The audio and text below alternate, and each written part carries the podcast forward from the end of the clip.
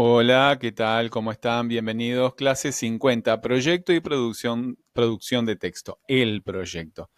En esta clase vamos a precisar em, algunos aspectos teóricos del proyecto en general. Vamos a hablar de los proyectos en general, no solo del proyecto en escritura, de lectura y de escritura. Y vamos a hablar un poquito, sí, del, proyecto de, lectura y de escritura. Pero em, esta clase va a estar eh, en general dedicada al proyecto en general, Más allá de la lectura y la escritura, aunque este, sí vamos a dedicar un pedacito a, lo que es propiamente de, nuestra materia, que es leer y, escribir, comunicarse, ya sea también oralmente, por supuesto. Eh, bueno, etimológicamente proyecto significa lanzado, ese morfema shek quiere decir lanzado, y pro hacia adelante, inyectar, por ejemplo, in hacia adentro, ¿verdad? Shek, este quiere decir lanzar, y pro hacia adelante, o antes también. Eh, en la práctica es una transformación planificada del mundo, al menos de algún aspecto de él. Un proyecto es necesario cuando se detecta un problema y se establecen objetivos y acciones planificadas para superar ese problema. Los proyectos pueden dividirse en partes o en etapas. En primer lugar, se realiza una investigación con un informe de ese problema que queremos enfrentar y a partir de ese informe se establecen objetivos, cosas que queremos lograr para este, superar ese problema. Y un plan de acción, o sea, eh, acciones, una serie de acciones ordenadas que nos permitan alcanzar esos objetivos que nos hemos propuesto. Los objetivos y el plan de acción necesitan una fundamentación. Esa fundamentación, fundamentación defiende la necesidad de realizar el proyecto, de concretar el proyecto. El proyecto también necesita un marco teórico. ¿Qué es un marco teórico? Es un texto en el cual nosotros precisamos los conceptos, categorías eh, que vamos a utilizar en, ese, en, los textos que estamos produciendo para que se entienda lo que, este, lo que queremos este, hacer, decir, etcétera. Que quede claro el panorama eh, que estamos mostrando de la realidad y la transformación que queremos realizar en esa realidad un proyecto también necesita una metodología, es decir, cómo se hacen las cosas, el modo en que hacen las cosas, las herramientas eh, conceptuales o materiales también, eh, con las cuales se va a intervenir este, en la realidad, que se explique el modo en el cual se va a intervenir la, realidad. En nuestro caso, por ejemplo, este, queremos estudiar eh, las secuencias este, en una novela X, en un texto X, y bueno, este, un, modo de abordaje es la lectura, ¿verdad? Este, vamos a fundamentar en el marco teórico que es una secuencia discursiva y cuáles son las secuencias discursivas que reconocemos como tales. Y en metodología, bueno, vamos a, este, el método va a ser la, lectura y la, y la, cita, por ejemplo, citar este, los fragmentos que son narrativos, descriptivos, etc. Eh, un proyecto eh, necesita de la exposición de los objetivos, o sea, decirlos cuáles son, y de un cronograma. El cronograma es el plan de acción con fechas, ¿verdad? Con responsables, con las acciones que se van a realizar y la fecha. Acciones responsables y fechas están vinculados para que se sepa quién realiza qué cosa cuándo. Un proyecto necesita sobre todas las cosas que se ejecuten las acciones previstas en el cronograma y se genere un informe del desarrollo de, ese cronograma, ¿verdad? El informe, el cronograma es algo ideal que nosotros planificamos antes de abordar la realidad y este, el informe dice lo que realmente hicimos. Capaz que nos, atrasamos, capaz que nos adelantamos, capaz que algunas etapas no las podemos ejecutar, etcétera. Pueden pasar mil cosas que tengamos que replanificar, este, reasignar eh, actividades, cambiar fechas, montones de cosas. La realidad es diferente a, la, ficción del lenguaje. Luego de concluir la etapa ejecutiva, es decir, de, hacer cosas del proyecto, se hace una autoevaluación de logros y fallos con la elaboración del correspondiente informe, ¿verdad? Hay que informar de lo que sí hemos logrado, de lo que no hemos logrado, etcétera qué cosas se pueden mejorar, un montón de... Este, también debe elaborarse un informe de la situación actual, cómo quedó la situación este, después de nuestra intervención y posibles líneas de acción, cosas que, se podrían hacer en el futuro.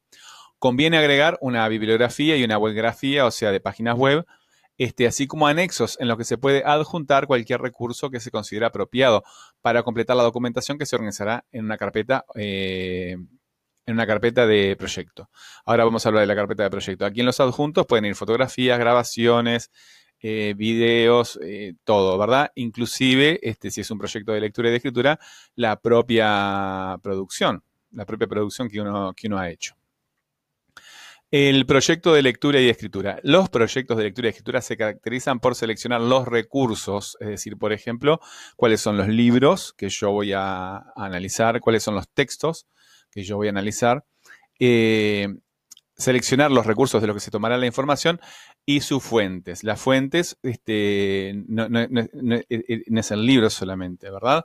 Sino que incluye también los metadatos, que son eh, información sobre el texto, ¿verdad? Y sobre la situación de comunicación. En este caso, la fuente puede ser el autor, em, el nombre del recurso, del libro o del texto, etc. Ya hemos hablado bastante de los metadatos. Cualquier duda, ustedes pueden consultar en cualquier momento.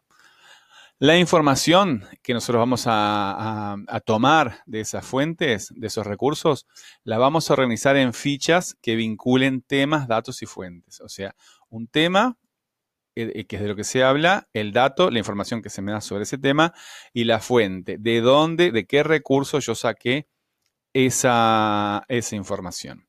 También debe seleccionarse el género discursivo que se utilizará en la producción de texto, porque vamos a suponer que yo quiero, eh, el tema mío es la cerveza este, artesanal. Bueno, ¿qué es lo que voy a hacer yo? Un texto instructivo de cómo se elabora la cerveza eh, artesanal, un texto este, propagandístico para, para vender determinado producto.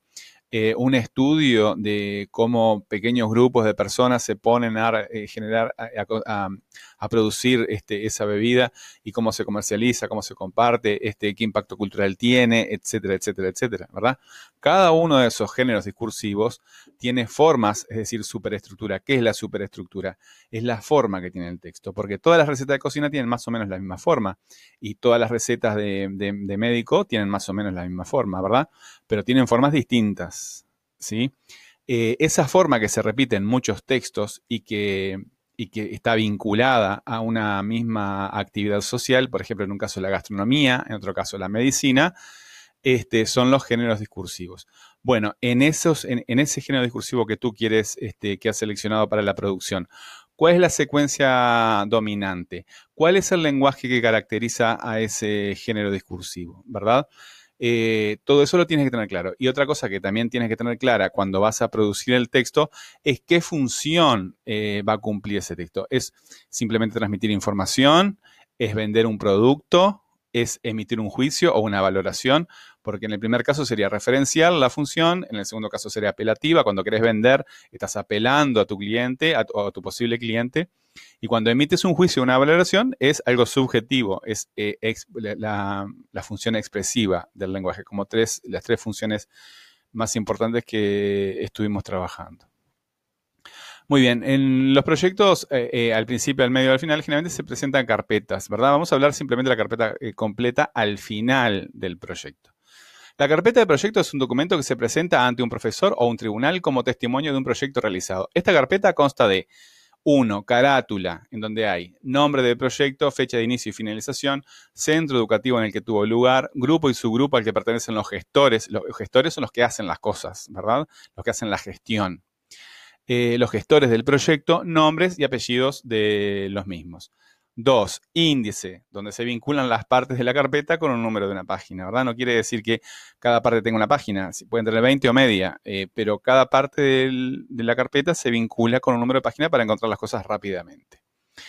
Tres, informe del problema, o sea, si nosotros eh, intervinimos en la realidad, es para cambiar algo este, que consideramos que tenemos que cambiar. No vamos a cambiar algo que consideramos que está bien. Bueno, un informe de una descripción de ese problema y el desarrollo de, cómo se investigó, cómo se logró esa información sobre el problema. Cuatro, objetivos a alcanzar para superar dicho problema y el plan de acción con el que se pretenden lograr dichos objetivos. Fundamentación, la cinco, fundamentación, que ya hablamos de lo que es la fundamentación. Seis, el marco teórico, ya hablamos del marco teórico en esta misma clase. Siete, metodología. Ocho, cronograma. Nueve, informe del desarrollo de las actividades, son todas cosas que ya hablamos en esta clase. Eh, revísenla, escúchenla varias veces, pregunten lo que no entienden. 10, informe de logros y de fallos. 11, informe de situación actual y sugerencias para futuros proyectos. 12, bibliografía y bibliografía. Y en la, este, una tercera etapa de la carpeta que son los anexos, donde adjuntábamos todos los recursos que considerábamos que podían hacer algún aporte a, esa carpeta. Lean eh, estos consejos que les dejo al final de las clases en, las publicaciones en Blogger, porque este, no por repetidos eh, pierden su valor. ¿sí? Eh, ténganlos siempre en cuenta. Eh, así sabemos, este, estamos todos en la misma línea. Cualquier consulta, ustedes saben, en el correo, en la plataforma CREA o en la misma clase. ¿Sí? Bueno, chiquilines, nos estamos viendo. Chau, chau.